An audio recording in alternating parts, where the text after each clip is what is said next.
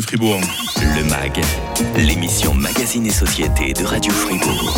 C'est un médecin et même beaucoup plus que ça hein, qui me rejoint euh, ce matin dans le MAG. Anis Feki, bonjour professeur. Bonjour. Hein, soyez le bienvenu, ça me fait plaisir de, de, vous accueillir. Première fois que vous êtes dans le MAG, votre spécialité Anis Feki, c'est laquelle donc? Alors je suis euh, spécialiste en gynécologie obstétrique, responsable de la chirurgie gynécologique et la médecine de la reproduction. D'accord, et de quoi, euh, de quoi va-t-on parler avec vous aujourd'hui alors? Alors on va parler d'un sujet qui touche une femme sur dix en âge de reproduction Mmh. et les, les femmes qui nous consultent pour désir de grossesse, c'est une femme sur deux. Voilà, et cette maladie, c'est donc C'est l'endométriose. Voilà, une- un mot qui fait peur, hein, rien qu'à l'entendre. On essaiera d'en savoir un peu plus sur cette euh, euh, maladie qui touche quand même beaucoup de femmes, hein, vous l'avez dit docteur. hein. c'est dans le MAG et c'est juste après l'info de 8h30 sur Radio, Radio Fribourg. Le MAG, l'émission Magazine et Société de Radio Fribourg. Il est des maladies méconnues dont la seule évocation fait peur, hein, des maladies dont on ne sait pas vraiment comment elles surviennent, qui font souffrir tout au long d'une vie. L'endométriose hein, fait partie de ces maladies chroniques encore euh, mystérieuses. On en parle euh, ce matin dans le MAG avec le professeur Anis Feki, médecin-chef du service de gynécologie et d'obstétrique à l'HFR. Euh, docteur, l'endométriose, c'est quoi? Je sais que c'est une vaste question. hein. Alors, euh, pour la simplifier, c'est l'implantation de l'endomètre en dehors de sa place qui est l'utérus. D'accord, l'endomètre. euh, Ah, alors, l'endomètre, en fait, c'est il se renouvelle chaque mois Mhm, et puis il part euh, au moment des règles. D'accord. Normalement, son utilité, c'est pour accueillir un embryon. Mhm. Et en absence d'embryon et d'implantation et donc de grossesse, eh ben, il se renouvelle chaque mois. D'accord. Et là, donc, dans le cadre de l'endométriose, ça se développe de manière anarchique, on peut le dire comme ça Alors, il s'implante en dehors de l'utérus. D'abord, il peut envahir l'utérus en soi, et puis il peut se greffer ailleurs, dans l'ovaire, dans les intestins, voire dans le diaphragme, qui est le muscle qui sépare le ventre du thorax, Mhm. voire dans les poumons. Ouais. Quels sont les premiers symptômes de l'endométriose? Alors, je pense socialement que tout le monde pense que avoir mal pendant ses règles, c'est normal. Mhm. Et je peux dire que non, ce n'est pas normal. Et ça, c'est la première manifestation, c'est les douleurs pendant les règles. D'accord. Et toute douleur qui l'accompagne, qui est associée aux règles, c'est-à-dire euh, des douleurs euh, du, du ventre pendant les règles, euh, faire pipi avec du sang pendant les règles, euh, avoir des selles avec du sang pendant les règles, des difficultés respiratoires, tout ça fait penser Mm. à l'endométriose. Surtout si ça arrive plusieurs fois de suite. hein. Tout à fait. Ouais. C'est pas que pour la première fois, c'est Voilà. là qu'on pense. Et ça reste un diagnostic, c'est-à-dire on pense à ça Ouais. à, ce, à, à cause de toutes ces associations qui est rythmée par les règles. Comment va se passer l'examen chez le gynécologue pour la pose du diagnostic, docteur?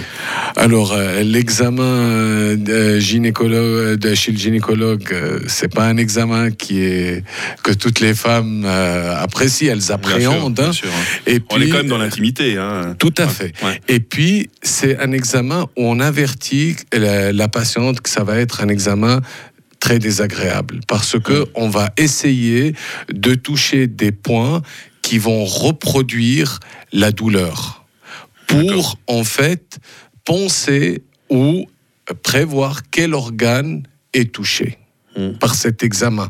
Donc, euh, même avec, en avertissant euh, les femmes euh, sur, sur cet examen, qui, qui va être, un, on va observer ce qu'il y a, deux, on va mettre le spéculum, c'est-à-dire pour voir la paroi vaginale, si cette endométriose infiltre le vagin, et puis on va toucher, et si tous ces signes euh, sont concordants, on va penser à cette maladie. Hum. Est-ce qu'il existe des tests de dépistage? Alors, euh, jusqu'à récemment, non. Maintenant, il y a des équipes telles que euh, l'équipe de Berne ou une équipe française qui a montré l'association d'un marqueur au niveau des, de la salive Hum. qui est positif à 100% pour les patientes qui ont une endométriose. L'équipe de Berne, elle, a, elle récolte le sang plutôt des règles et elle trouve aussi l'association de certains marqueurs avec l'endométriose. D'accord. Donc ça, c'est vraiment une technique toute nouvelle alors. hein. Alors c'est très nouveau. Ouais. Maintenant, pour, quand on parle de marqueurs, il faut, il faut penser à quoi sert le marqueur. Ouais, Est-ce que ça sert au dépistage? Est-ce que ça sert à- au développement de la maladie après traitement ou avant traitement Est-ce que c'est un marqueur de- de- d'atteinte d'organes? Mhm. Et tout ça, euh, de- on doit le préciser et informer la femme qui vient à notre consultation. Euh, ces tests, docteur, est-ce qu'ils sont remboursés par les caisses maladie Alors, le test salivaire, il est remboursé par l'assurance. Maintenant, euh, il faut voir, c'est que la situation dans laquelle la femme se présente à la consultation. Si on fait, on demande d'emblée un test de dépistage, je pense que toutes les sociétés savantes ne le recommandent pas. Parce qu'on voit des femmes jeunes, 17, 18 ans, supposons elles sont positives pour ce test de dépistage, qu'est-ce qu'on va faire? Bien sûr. et on essaye, effectivement, c'est bien de savoir qu'on a cette maladie, certes, mais on va pas opérer tout le monde. Mhm. Et on craint que chaque femme qui pense qu'il a la maladie ou le test est positif va venir, ah, on veut opérer. Mhm. Et ça, c'est pas recommandé. L'endométriose, on essaie de mieux connaître euh, cette euh, maladie avec euh, le professeur Anis Feki. Il est médecin-chef du service de gynécologie et d'obstétrique à l'HFR. On verra euh, tout à l'heure ce que ça signifie hein, pour une femme d'être atteinte d'endométriose. Est-ce que c'est une maladie qui évolue? Est-ce qu'on peut la soigner? Est-ce qu'on peut la traiter? C'est dans la suite du MAG sur Radio Fribourg. Merci de bien rester avec nous. Radio Fribourg. Fribourg. Le MAG, l'émission Magazine et Société de Radio Fribourg.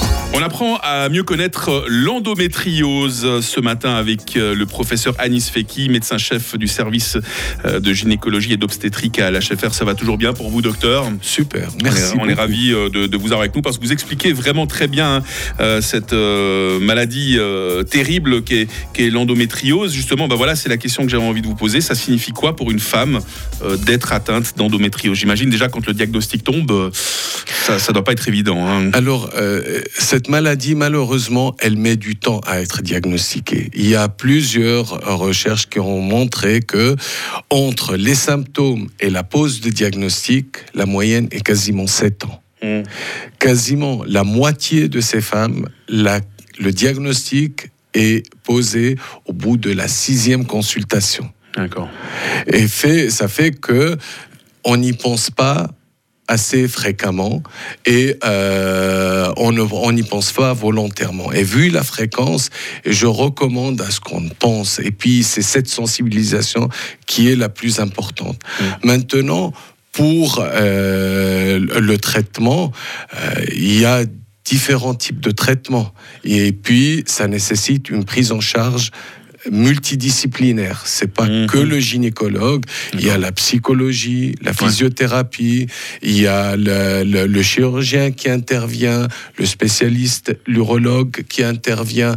Tout dépend de l'organe. Et souvent, chez les patientes, quand elles- les femmes, quand elles nous consultent, on ne donne pas un verdict immédiat, Mm. mais on va d'abord voir ce qu'on appelle un bilan d'extension, quels sont les organes, et puis selon l'organe atteint, on va faire un plan thérapeutique pour ces femmes. Ouais. Euh, les symptômes, docteur, on parlait tout à l'heure de ces règles très douloureuses. C'est d'ailleurs le, vraiment le signal d'alarme. hein, c'est les premiers symptômes. Euh, au niveau de la, de la fertilité de la femme, quels sont les impacts, par exemple? Alors, euh, le- euh, on sait que l'endométriose, elle impacte la fertilité. Mm. C'est-à-dire, c'est que quand elle, l'endométriose elle est présente, elle diminue la réserve des ovaires, euh, elle impacte la vie intime, la libido et par conséquent la fertilité. Et euh, nous, on va investiguer quels sont les organes liés au désir de grossesse qui sont atteints. L'utérus, est-ce que c'est la trompe, est-ce que c'est l'ovaire, est-ce que c'est la vie intime de la femme, sa libido, son, sa vie intime avec son mari ou son partenaire? Et ça, selon la situation, on va spécifier le traitement. Puis après, on va placer le désir de grossesse dans, dans le cadre de sa maladie. Qu'est-ce qui euh, impacte sa vie? Mm. Est-ce que c'est le désir de grossesse numéro un, puis la douleur, ou c'est la douleur et puis le désir de grossesse, il passe en deuxième lieu. Hum. Ouais, parce que chaque patient, chaque patiente est unique en l'occurrence. hein. Tout à fait. Ouais. Et donc, on pense vers la personnalisation Mhm. du traitement. Euh, le, le 27 mars dernier, euh, l'HFR organisait une conférence publique sur l'endométriose. Justement, c'est vous qui la donniez, je crois, hein, Tout à fait. hein. Euh, la salle était pleine, hein, c'est incroyable. Vous avez dû refuser du monde. Euh, quelles sont les questions, quels sont les témoignages qui sont revenus le plus souvent au sujet de l'endométriose? Alors, est-ce que quand j'ai l'endométriose, je peux pas avoir d'enfants La réponse est non. On peut avoir des enfants. Euh, il faut être suivi. La deuxième question, est-ce que c'est une mala- maladie chronique? Oui, c'est Mhm. une maladie chronique. Est-ce que c'est une maladie qu'on doit opérer tout le temps? Non, ce n'est pas euh, une maladie qu'on doit opérer tout le temps. Et puis la question, est-ce que c'est la chirurgie invasive? Parce que c'est dans les cas, dans certaines situations, c'est une chirurgie lourde Ouais. pour une maladie bénigne. Quelles sont les conséquences? Et donc, on, ça, c'est les questions qui étaient les plus fréquentes. Ouais. Autrement, je ne sais pas si on vous a posé ce genre de questions. Est-ce que certaines femmes montrent une prédisposition à l'endométriose en, en fonction de l'ethnie, par exemple? Alors, on voit que dans certaines familles, quand il y a des familles qui ont de- des endom- une endométriose, il y a sept fois plus de risques Ah. à la Il descendance y a une d'en avoir. prédisposition quand même. Alors, hein. Mais on n'a pas réussi jusqu'à maintenant à identifier des gènes héréditaires. Mm. On sait que c'est une maladie plurifactorielle.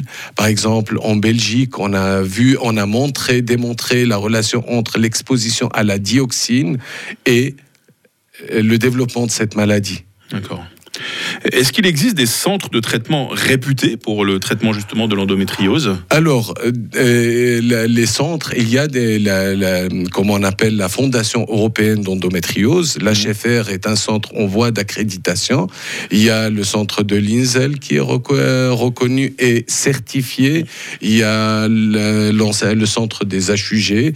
Et puis, il y a à Saint-Gall et puis à Coire. Et puis à Fribourg, bah là, on peut faire les examens. De toute façon, Alors, on peut tout faire à Fribourg.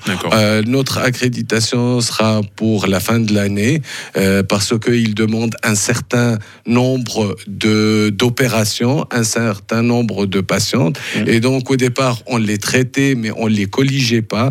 Maintenant, il faut les colliger dans une database qui est commune, pas seulement en Suisse, mais aussi à l'échelle internationale. Et vous êtes médecin-chef justement du service de gynécologie et d'obstétrique à l'HFR, euh, professeur Anis Feki. Ben, un grand merci d'être venu nous expliquer euh, l'endométriose euh, ce matin hein, sur Radio Fribourg. Belle journée à vous. Hein. Merci beaucoup. Et demain dans le MAG, on parlera euh, cinéma. Notre euh, critique euh, Patrick Ramu passera en revue euh, les tops et les flops de l'été. On verra également les, les grosses sorties qui arrivent tout bientôt dans nos salles. Et on se demandera pourquoi cette grève du côté euh, d'Hollywood. À 9h, c'est l'info.